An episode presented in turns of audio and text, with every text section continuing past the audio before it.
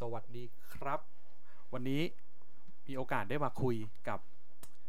แขกคนพิเศษอ่าวันนี้เราอยู่ที่มหาวิทยาลัยมหิดลนะครับ อยู่ที่วิทยาเขตสารยา ก่อนอื่นเนี่ยอยากจะให้แขกคนพิเศษของเราได้แนะนำแนะนำตัวสั้นๆ ก่อนว่าเป็นใครมาจากไหนครับ เชิญเลยครับ ค่ะ ชื่ออาจารย์ปิยชาจิตธรรมนะคะ ชื่ออาจารย์อ้อก็ทำงานอยู่ที่สถาบันนวัตกรรมการเรียนรู้ มหาวิทยาลัยมหิดลนี่แหละค่ะ ผมเรียกอาจารย์พี่อ้อแล้วกันยินดีนะค่ะครับก็จริงๆ ส่วนตัวก็ทำงานกับอาจารย์พี่อ้อมาหลายปีแล้วครับในโครงการเพาะพันธุ์ปัญญานะครับ แต่วันนี้เราคงไม่ได้มาพูดในตัวโครงการวิจงวิจัยหรอก ผมเชื่อว่าวันนี้น่าจะมีประโยชน์ต่อคุณผู้ฟังหลายหลายเรื่อง โดยเฉพาะคุณผู้ฟังที่ต้องเลี้ยงดูบุตรหลานนะวันนี้เนี่ยเรามีชื่อตอนง่าย ๆ ว่าแม่โค้ชคิด คำถามก็คือว่าเอ๊ะคำว่าแม่โค้ชคิดมันเป็นยังไง ผมอยากให้อออาจารย์พี่อ้อเล่าสู่กันฟังก่อนว่า ตอนนี้เป็นยังไงบ้างครับ ครอบครัวมีลูกกี่คนแล้วลูกกี่ขวบแล้ว อยากให้บอกกับท่านผู้ฟังก่อนจะได้เป็นต้นทุนว่าตอนนี้เราอยู่ในสถานการณ์แบบไหนค่ะ ก็มีลูกชายอยู่คนเดียวค่ะ ตอนนี้ก็ 7 ขวบแล้ว จริง ๆ เคยมีประสบการณ์ทำโครงการอันหนึงที่พยายามจะโค้ชครู ให้โค้ชนักเรียนคิด ตอนนั้นลูกก็ยังเล็กมากค่ะ ยังยังต่อแตะต่อแตะแล้วก็เพิ่งเริ่มจะพูดได้ ก็พยายามเอาหลักคิดหรือเอาอะไรที่เราได้เรียนรู้มาใช้กับลูกเราอะไรอย่างเงี้ยค่ะ ก็ตอนนี้ตั้งแต่ตอนนั้นก็ประมาณ 2 ขวบ เริ่มตั้งแต่ 2 ขวบ จนถึงตอนนี้ก็ 7 ขวบแล้วค่ะโอ้ห้าปีมาแล้วใช่ที่ใช้ค่ะกระบวนการจากการทำงานมาใช้กับลูกด้วย ใช่ค่ะ เพราะว่าเราเรามองว่าอะไรก็ตามที่มันดีแล้วแล้วเรามีประสบการณ์เรื่องเรื่องการ โค้ชคนให้คิดได้เนี่ยเราก็อยากเอามาใช้กับลูกเราเอง มันเหมือนกับเป็นการลองวิชาด้วย แล้วก็ต้องบอกว่าเราก็อยากให้ลูกเราเป็นคนที่คิดเป็นนะคะนี่แสดงว่านอกจากฐานะอาจารย์ที่ต้องสอนลูกศิษย์ด้วย ก็มีในฐานะแม่ที่ต้องสอนลูก ซึ่งอยู่ในช่วงวัยของการเรียนรู้เปลี่ยนแปลงพอสมควร อยากให้อาจารย์พี่อ้อเข้าประเด็นเลยครับเอ๊อยากจะให้แชร์เรื่องราวที่มันน่าสนใจกับคุณผู้ฟังว่าคำว่าโค้ชคิดเนี่ยโค้ชให้เด็ก กับโค้ชให้เด็กเกิดความคิดมันเป็นยังไงในวัยเด็ก 2 ขวบถึงช่วง 7 ขวบที่ผ่านมา ค่ะ ต้องบอกว่าปกติเด็กเล็ก ๆ เนี่ยเขามีความสนใจอยากอยากรู้อยากเห็น ซึ่งโดยปกติเนี่ยถ้าเป็นเมื่อก่อนที่เรายังไม่ได้เข้าเข้าโครงการที่ฝึกเด็กคิดหรือฝึกครูคิด เราก็มักจะตอบคำถามลูกเลยนะคะ ก็คือแบบเขาถามอะไรมาเขาสนใจอะไรเราก็จะให้คำตอบเขาเลย แต่ว่าพอพอได้มาเรียนรู้ได้มีประสบการณ์ในการฝึก รูฝึกเด็กคิดเนี่ยก็ใช้คำถามในการต้อนลูกนี่แหละ เราเราพยายามระงับตัวเองไม่ไม่ตอบคำถามเลย แต่ว่าพยายามใช้คำถามถถามให้เขาคิดเองแล้วได้คำตอบด้วยตัวเองอะค่ะอ้าวแล้วตอนที่เด็กเขาอยากรู้เราก็ไม่บอกเขายิ่งเป็นลูกแล้วด้วยเนี่ยครับ แล้วลูกเราเขาไม่เขาทนได้เหรอที่แบบแม่ไม่ยอมบอกหนูสักทีเนี่ย ต้องบอกว่าด้วยความที่เขาได้เริ่ม เจอเราแบบนี้ตั้งแต่แรก ๆเลย พยายามฝึกเขาตั้งแต่แรก ๆ เลยก็คือเหมือนกับไม่ให้คำตอบเขาตั้งแต่แรกอยู่แล้ว เพราะฉะนั้นเนี่ยเขาก็ไม่ได้มีอาการที่แบบอึดอัดหรืออะไร แต่ด้วยความที่เขาอยากรู้ของเขาเอง อย่างตัวอย่างมีตัวอย่างตัวอย่างหนึ่งนะคะ ก็คือเรื่องของฝนตกนี่แหละ เขาอยากไปเล่นอืมเขาอยากลงไปเล่นมากเลยแล้ว เราก็บอกว่าไม่ได้หรอกสนามมันเปียกอืมหลังจากนั้นเราก็ลืมไปแล้วเรื่องเรื่องเรื่องนี้นะคะ แต่หลังจากนั้นเนี่ยเขาก็อยาก ลงไปเล่นอีก อยากลงไปเล่นสนาม ก็บอกแม่ว่า ขอขอลงไปเล่นสนามได้ไหมแล้วก็บอกว่า เอ๊ะ เมื่อเช้าฝนตกนี่เขาก็บอกว่า แต่ตอนเนี้ยมันแห้งแล้วนะ เราก็ฉุกแบบ เอ๊ะ ตอนแรกก็กะจะレスปอนลูกเลยแหละ แต่เราก็ถามต่อไปว่า อ้าว หนูรู้ได้ยังไงว่ามันแห้งอืมแล้วน้ำหายไปไหนอืมเออ เพราะว่าก่อนหน้าเนี้ยมันมีน้ำอยู่ที่หญ้า แต่มันแห้งเนี่ยเกิดจากอะไรแล้วก็ถามลูก ซึ่ง เด็กเขาเขาช่างสังเกตอยู่แล้วอะค่ะ เพราะฉะนั้นคำตอบเขาก็มาจากประสบการณ์เขา แต่ว่าการการใช้คำถามง่าย ๆ แบบนี้กับเด็กเนี่ยคิดว่าเขาเริ่มที่จะคิดด้วยตัวเองได้อะค่ะ เออผมอยากให้อาจารย์พี่อ้อขยายความตอนนั้นที่ ลูกอาจารย์อ้อเนี่ยได้ได้บอกว่าหนูอยากออกไปเล่นละ แล้วฝนมันหยุดตกแล้ว หลังจากที่โดนคำถามนี้ไปเขาตอบแล้วว่าอะไรครับ ตอนนั้นเขาก็บอกว่าก็แดดมันออก แดดมันออก น้ำก็หายไป ก็เลยถามว่าแล้วน้ำหายไปไหนเขาก็ฉุกฉุกขึ้นมานิดนึงนั่นน่ะสิน้ำหายไปไหนอืมเพราะเขาก็ไม่รู้หรอกแต่เขารู้แต่ว่าเมื่อไหร่ก็ตามที่แดดออก มันมันคือทุกอย่างจะน้ำแห้ง เหมือนเขาใช้อะไรนะสิ่งที่เขาเห็นด้วยตาเนาะใช่มาเล่าสู่กันฟังแต่เขายังอธิบายแบบเราไม่ได้หรอกว่ามันเกิดปรากฏการณ์อ่าเป็นแน่ไอนอนเป็นเมฆอะไรอย่างเงี้ยเพราะไม่ว่าเขาได้เขายังเด็กอยู่ใช่ตอนนั้นกี่ขวบครับ ตอนนั้นบอกเริ่มเพิ่งเริ่มพูดได้แบบจด เริ่มพูดได้คล่องแล้วอะก็น่าจะยังไม่เข้าสอสโรงเรียนขวบขึ้ไปใช่ยังไม่เข้าประณโรงเรียนก่อประมาณช่วงสามขวบใช่ค่ะเมื่อกี้ผมฟังอาจารย์พี่อ้อคำหนึ่งบอกว่า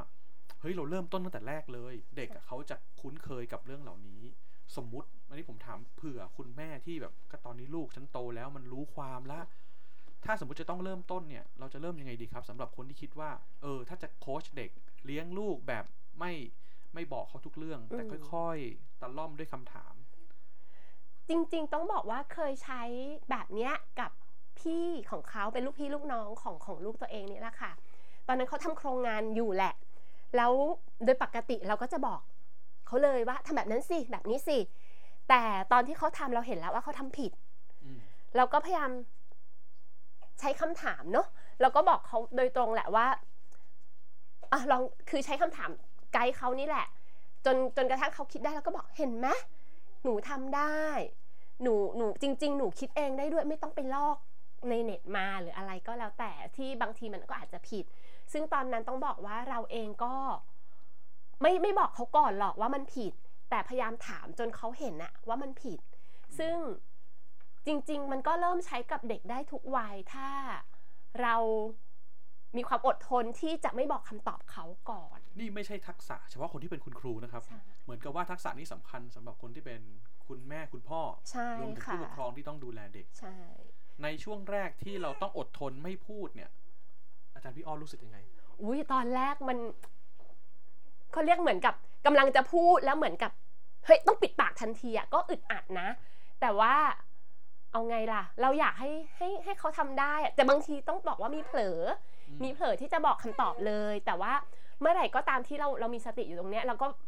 เหมือนกับปิดปากทันอะ แล้วก็หันมาใช้คำถามแทนทันนะคะครับจริงๆเนี่ยผมเชื่อว่าคุณผู้ฟังถ้าฟังดีๆด้วยหูฟังหรือว่าฟังใกล้ๆจะได้ยินเสียงเด็กน้อยร้องอยู่ก็ไม่ต้องตกใจนะครับลูกพี่เองค่ะลูกพี่เองครับผมโอเค จริง ๆ แล้วเนี่ยสิ่งหนึ่งที่ผมสนใจและผมเชื่อว่าคุณผู้ฟังหลายคนน่าจะอยากรู้ก็คือว่า เท่าที่ฟังไม่น่าจะเป็นการตั้งคำถามแต่เหมือนกับอาจารย์พี่อ้อชวนคุยใช่ชวนคุยไปค่ะเรื่อยๆชวนคุยไปเรื่อยๆ เอ่อมันมีตัวอย่างที่น่าสนใจอย่างอื่นอีกไหมครับ นอกเหนือจากที่เคยเล่าให้ฟังเมื่อสักครู่นี้เกี่ยวกับเรื่อง ฝนหยุดตกแล้วหนูอยากออกไปเล่น แล้วเป็นการชวนคุยหรือว่าเป็นการสะท้อนคำพูดบางอย่างแล้วลูกของเราเกิดการเปลี่ยนแปลง ต้องบอกว่าอันนี้เราเรา เราสังเกตลูกเราแล้วเราพยายามด้วยความที่ตัวเองเป็นอาจารย์สอนด้านนวัตกรรมการเรียนรู้ครับก็จะมีกรอบคิดเรื่องการเรียนรู้อยู่ ต้องบอกว่าเราก็สังเกตลูกเราเนอะว่าเวลาเขาจะทำอะไรเนี่ยเขาเขาเป็นแบบไหนแล้วพยายามเทียบกับทฤษฎีแหละอืมเราเป็นแบบนั้นเออเคยเห็นครั้งหนึ่งเขาเทขวดลูกอมอะค่ะ ออกมาซึ่งตอนนั้นลูกอมมันก็มีหลายแบบมาก แล้วเขาก็จัดกลุ่มแยกลูกอมเป็นกองกองๆ ซึ่งเราก็เลยถามเขาว่าทำไมถึงแยกแบบนั้นเขาก็จะบอกว่าสีเหมือนกัน แต่บางครั้งเขาก็จะจัดใหม่อีกที่ไม่ได้เป็นสีละ เราก็เริ่มงงแล้วว่าเขาจัดแบบไหนเขาจะบอกรูปร่าง แล้วก็เริ่มเห็นว่าเออจริง ๆ เด็กเด็กทุกคนมาด้วยความสามารถที่จริง ๆเขาเขาสามารถจะทำด้วยตัวเอง เพียงแต่ว่าบางครั้งเกณฑ์เนี่ยถ้าเป็นเมื่อก่อนเราจะคืนคนบอกว่าไหนลองแยกสีสิแยกรูปร่างสิแต่อันนี้คือเขาเป็นเอง ซึ่งพอเขาเป็นตรงเนี้ย เราก็จะเริ่มใช้เกณฑ์อีกแบบหนึ่งว่างั้นถ้าลองเป็นแบบดูซิลักษณะของของชนิด คือพอพอเขาเป็นเด็กโตที่พอเริ่มจะอ่านอ่านออกอะค่ะ เราก็จะเริ่มมีอะไรให้เขาได้สังเกตในตัวของลูกอม ก็พยายามใส่เข้าไปว่าลองแบบนี้สิแล้วเขาก็จัดของเขาเอง แต่เพียงแต่ว่า เราไม่ได้บอกเขาตั้งแต่ต้น เพียงแต่ว่าใช้พื้นฐานเขาแล้วลองสังเกตเขาให้โอกาสที่เขาได้จัดกลุ่มเอง อันเนี้ย เราก็มองว่ามันเป็นการเรียนรู้ที่มันมันเปิดโอกาสให้เด็กเขาได้ลองใช้พื้นฐานของเขาเองในการที่จะทำอะไรอะแล้วเพียงแต่ว่าเขาไม่ตอนนั้นไม่แน่ใจเหมือนกันว่า สี เพราะตอนนั้นเขายังพูดไม่ได้ แต่เขาแยกแบบนั้นได้ยังไงครับ น่าจะแยกด้วยตาหรือด้วยอะไรที่เขาจับได้หรือสัมผัสได้ แต่พอเราเริ่มโตพอเขาเริ่มโตขึ้นหน่อยเราก็เริ่มแบบเออมีบางอย่างที่ มันควรรู้มากขึ้นให้เขาลองแยกก็ท้าทายเขาไปเรื่อยผมว่าตอนนี้สิ่งที่ผมเห็นอย่างหนึ่งนะครับ มันไม่ใช่การเริ่มด้วยการไม่เอ่อไม่บอกคำตอบหรือถาม แต่ว่าเหมือนอาจารย์พี่อ้อเริ่มต้นด้วยการสังเกตใช่ความะจริงของเขาคนนั้นหรือเด็กคนนั้นว่าเขามีลักษณะพฤติกรรมแบบไหนแล้วเอาเอาการสังเกตนั้นนะมาเป็นต้นทุนเพื่อจะตั้งคำถามง่าย ๆ ว่าทำไมลูกถึงทำแบบนั้นทำไมลูกถึงทำแบบนี้ ผลของการสังเกตบ่อยๆ ตั้งคำถามบ่อยๆ ชวนคุยบ่อยๆ เนี่ย ทุกวันนี้ลูกอาจารย์พี่อ้อมีพฤติกรรมที่เกิดขึ้นแล้วเปลี่ยนแปลงไปในทางที่เราเซอร์ไพรส์เหมือนกันว่า พอเราทำเช่นนี้แล้วเขาเขากลายเป็นเด็กที่พัฒนาตามวัยยังไงบ้างครับ ต้องบอกว่าเออคือตอนเนี้ยเราเริ่มเห็นบางอย่างที่เขาไม่ต้องรอให้เราถามอะ่ะอืมเขาอะไรที่ง่าย ๆ บางทีเขาเขาจะมาบอกเราเลยว่าวันเนี้ยเขารู้ ว่ามีอย่างนี้นะ แล้วก็ถามเอ๊ะดูจากไหนรู้จากไหน คือมันเหมือนบางทีเขาก็ดู YouTube บ้างตอนเด็กเด็กสมัยนี้เนาะครับมีดูบ้างมีดูทีวีบ้างเขาก็พยายามเอาสิ่งเหล่านั้นอะมาเชื่อมโยงแล้วมาอธิบายเราแทนอะก็มีความรู้สึกว่า เออมันมันมันก็เป็นลักษณะของการเรียนรู้ด้วยตัวเองในในในเลเวลของเขาอะค่ะ แสดงว่าเขาไม่ใช่ฝั่งที่จะรับหรือว่าใช่เสพข้อมูลตามสื่อกระแสหลักอย่างเดียวละใช่แต่พอเขาถูกฝึกอย่างนี้มาบ่อยๆเขา อาจารย์พี่อ้อพบว่าเขาเริ่มเอาสิ่งที่เขาเสพมามามาสร้างสารรค์มาสื่อสารกับคุณแม่ของเขาเองว่าเขาเห็นอะไรมา ที่สำคัญอันหนึงคือต้องบอกว่า การเป็นคนช่างถาม ไม่รู้ว่าเป็นเพราะว่าเราถามเขาก่อนครับหลังจากนั้นเขาก็จะเริ่มมีคำถามกับเราครับอย่างเช่นเขาเห็นนกกระจอกอืมแม่ทำไมนกกระจอกมันถึงไม่เดิน เอ๊ะมีคำว่าทำไมอ่าทั้งทั้งที่มันก็มีสองขาเหมือนเราเหมือนมนุษย์นี่แหละ แต่ทำไมมันไม่เดินล่ะไอเราก็อึ้งนิดนึงว่าเออเนาะทำไมไม่เดินล่ะเอ้ยตอนนั้นเราตอบได้ไหมครับในในใจลึกๆเรา ตอนนั้นนี่อึ้งเลยนะคะ ไม่ได้แล้วก็เลยถามเขาไปว่า คือคือตอนนั้นก็ขับรถอยู่แหละครับก็เลยคิดว่าเอ๊ะทำไงดีนะก็เลยถามเขาว่าแล้วหนูเห็นอะไรสองขาที่มันไม่เดินบ้าง เอ้ยที่มันไม่ไม่ไม่เออ มันไม่เดินนี่แหละ ชวนคุยเลย ใช่อ่าชวนคุยเลยแล้วอะไรที่มันเดิน หรือมันมันกระโดดเหมือนเหมือนเริ่มจัดกลุ่มแล้วเขาก็เริ่มแบบเออเนาะมันก็ไม่ได้จำเป็นต้องต้องเพนกวินเดินอืมแต่นกกระจอกมีสองขาไม่เดินอะไรอย่างเงี้ยค่ะ ก็เริ่มจัดกลุ่มแล้วก็บอกว่า ตอนนี้แม่ก็ยังไม่มีคำอธิบายเนอะเดี๋ยวเดี๋ยวแม่ไปหา Google ก่อน ก็คือตอนนั้นบอกลูกเลยเดี๋ยวแม่แม่แม่หา Google ก่อนนะเลยเดี๋ยวเรามาคุยกัน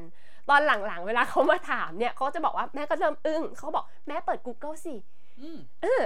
แสดงว่าการยอมรับหรือว่าการการเปิด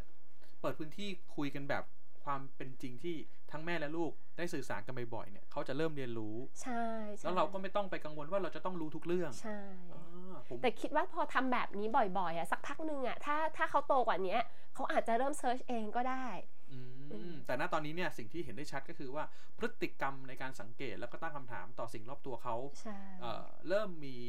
มีวิธีคิดใช่ของเขาเองมากขึ้นค่ะใช่โอ้นี่น่าสนใจมาก ผมผมมั่นใจว่าที่อาจารย์พี่อ้อทำอย่างนี้ได้เนี่ย พื้นที่ระหว่างแม่กับลูกค่อนข้าง มีสายสัมพันธ์ที่แน่นแฟ้นปลอดภัย หรือพูดง่ายๆก็คือว่าเขาไว้ใจเราเราไว้ใจเขาแน่นอนสิ่งนี้ผมเชื่อว่าคุณผู้ฟังทุกคนคงต้องพิจารณาไว้ก่อนนะครับว่าถ้าจะชวนลูกคุยตั้งคำถามเนี่ยเขาต้องรู้สึกปลอดภัยไว้ก่อน พอมีเทคนิคง่ายๆไหมครับ บอกคุณผู้ฟังว่าทำยังไงให้ให้การเลี้ยงลูก ซึ่งเข้าใจว่าเป็นลูกคนเดียวด้วยที่บอกมาเนี่ย ปลอดภัยสบายใจแล้วก็ไม่ ไม่กังวลไม่กลัว คือต้องบอกว่าพี่ตั้งตัวเองเหมือนเพื่อน เหมือนเพื่อนของลูก แล้วก็จริง ๆ พื้นที่สร้างความปลอดภัยอันนึงคิดว่าตอนเล่านิทานกลางคืนบ่อยๆนี่แหละค่ะเล่ากันทุกวันเล่ากันคุยกันนุ่งนิ่งอยู่กอดกันบนบนที่นอนอะไรอย่างเงี้ยคิดว่าตรงเนี้ยเป็นพื้นที่อันนึง แต่อีกอันนึงก็มองว่าเรื่องของการพูดคุยกับเขาส่วนใหญ่เราจะไม่เคยตำหนิแบบ อันนั้นห้าม อันนี้ไม่ได้ อันนั้นหนูอย่าทำหรืออะไรเงี้ย ส่วนใหญ่เราจะบอกเขาแหละว่าทำแล้วจะเกิดอะไร มันเป็นแบบนี้นะ หรือบางทีเรา ถ้าบางอย่างเราเห็นว่าไม่เสี่ยงหรืออะไรเงี้ยเราก็พาเขาไปเจอเลยแหละอืมอะไรอย่างเงี้ย คือต้องบอกว่าพยายามทำเหมือนเพื่อนทุกอย่างบางครั้งเราต้องเสาร์อาทิตย์อะตื่นมาบางทีดูการ์ตูนกับลูกแล้วต้องมาเต้นกับลูกอะค่ะ คือเขาทำอะไรเราก็ทำด้วย มันเหมือนกับว่า อันนี้อันน่าจะเป็นอันหนึ่งที่สร้างความไว้ใจ แล้วให้เขารู้สึกว่า เรามีตัวตนเราอยู่กับเขาเราฟังเขาพูดอะไรก็ได้อืมตอนนี้ลูกกลับบ้านมาเนี่ยบางทีคือเราอะสมัยนี้เราก็ไม่อยากให้ลูกจับมือถือไม่อยากให้ลูกเล่นเกม แต่บางทีมันก็เลี่ยงไม่ได้เวลามันเขาก็มีบ้างใช่เวลาเขาไปอยู่กับคนอื่นบางทีเขาก็จะกลับมาเล่าว่า วันนี้หนูเล่นเกมพักจีนะเราก็ถามเอ๊ะมันเป็นยังไงอะไรเงี้ยคือกำลังคิดว่าแทนที่เราจะไปตำหนิเขาอะไรอย่างเงี้ยเราก็ถามเขาให้เขาเล่า ให้เรารู้เรื่องเขามากกว่า ผมว่าน่าสนใจที่ว่า เชื่อว่าคนส่วนใหญ่ในสังคมรู้ว่าเลี้ยงลูกต้องเลี้ยงเหมือนเพื่อน แต่การ เลี้ยงแบบเหมือนเพื่อนเนี่ยเราต้องแอคจิตใจของเราเป็นเหมือนเด็กด้วยเนาะใช่ที่ใช่ต้องปรับตัวว่าเฮ้ยเนี่ยเขารู้สึกแบบนี้เราไปรู้สึกกับเขา ผมชอบที่อาจารย์พี่อ้อพูดอย่างหนึ่งคือ มันมันไม่จำเป็นต้องห้าม แต่มันเหมือนกับว่าเราให้เขามองหรือบางทีเราอาจจะให้เขาไปไปไปเจอของจริง เราไปเจอเขาด้วย เหมือนเจอเป็นเพื่อนกัน ทั้งหมดนี้ก็จะเป็นต้นทุนสำคัญเหมือนกันใช่ไหมครับ ที่จะทำให้กระบวนการฝึกโค้ชหรือว่าเป็นแม่โค้ชคิดเนี่ยสมบูรณ์มากยิ่งขึ้นค่ะ สุดท้ายท้ายสุดครับ ก่อนที่จะจบในตอนนี้ไปเนี่ยอาจารย์พี่อ้อมีอะไรอยากจะบอก คนที่เป็นคุณพ่อคุณแม่ หรือแม้กระทั่งคนที่เป็นคุณครูก็ตามแหละที่ต้องดูแลทั้งลูกและทั้งสิทธิ์ครับ ค่ะ ก็ต้องบอกว่าจริง ๆ ตัวเองก็ คือทุกคนอะมันไม่ได้เป็นแม่มาโดยโดยกำเนิดเนอะมีลูกเราถึงได้เป็นแม่ แต่ด้วยเจตนาดีของของการที่เราอยากให้ลูกเราเป็นแบบไหน เราคง เอาความคิดเราเนี่ยไปใส่ลูกไม่ได้ แต่เราอะต้องเปลี่ยนตัวเราเอง แล้วทำเพื่อให้เกิดกับลูก อันเนี้ยคิดว่าเป็นสิ่งสำคัญที่น่าจะเป็นจุดเริ่มต้นสำหรับคุณพ่อคุณแม่แล้วก็คุณครูที่ทุกคนไม่ได้เป็นโดยกำเนิดแล้วเราไม่ได้มีใครมาสอนการเป็นแม่การเป็นพ่ออลูกแหละจะสอนเราเพียงแต่ว่า เราเปิดใจที่จะฟังเขา เราเปิดใจที่จะมองเขามากแค่ไหนอันเนี้ยเขาเองอะเด็ก เขามีพัฒนาการของเขาเองโดยธรรมชาติน่ะแต่เราอะมีส่วนสำคัญที่จะปิดกั้นหรือไปต่อเติมอะค่ะ คิดว่าอย่างนั้นเลยว้าวว้าววันนี้ผมว่าหัวใจสำคัญของแม่โค้ชคิดที่ที่ผมเองนี่พูดกับต่อหน้าอาจารย์พี่อ้อนะ มันกลายเป็นว่าการโค้ชมันไม่ใช่การตั้งคำถามหรอกจริง ๆ แล้ว มันคือการชวนคุยและยอมรับในความเป็นจริงที่เกิดขึ้นในตัวลูกของเราค่ะถ้าเป็นครูก็คือความเป็นจริงที่เกิดขึ้นในตัวสิทธิ์แล้วใช้ความอดทนที่จะสังเกต แล้วเอาต้นทุนในการสังเกตที่เกิดขึ้นนั้นแหละครับ เอามาใช้ในการต่อยอด เอามาใช้ในการชวนคุย หรือแม้กระทั่งเอามาใช้ในการตั้งคำถาม และที่แน่นอนคือ เราต้องยอมไปอยู่ข้างๆเขา ไม่ใช่อยู่ตรงข้ามเขาแล้วให้เขาเชื่อฟังหรือทำตามเราเท่านั้น ใช่ถูกต้องโอ้ค่ะอันนี้สุดยอดมากครับ ผมเชื่อว่าวันนี้น่าจะเป็นตอนที่มีประโยชน์ต่อคุณผู้ฟังไม่มากก็น้อย อย่าลืมนะครับ คุยคิดคลิกพอดแคสต์ของเรายังมี ลิงก์ที่จะเชิญชวนทุกท่านลองไปทดสอบความเข้าใจว่าวันนี้เราฟังแล้วเราเห็นอะไร มีคำถามที่น่าสนใจมากมายอยู่ท้ายรายการนะครับ ลองเข้าไปกดลิงก์ได้ที่ใต้รายการนี้นะครับ วันนี้ก็ต้องขอขอบคุณอาจารย์พี่อ้อมากครับ จากมหาวิทยาลัยไม่ดนนะครับ สถาบันนวัตกรรมการเรียนรู้นะครับ ผมขอบคุณมากนะครับ อาจารย์พี่อ้อครับค่ะ สวัสดีค่ะ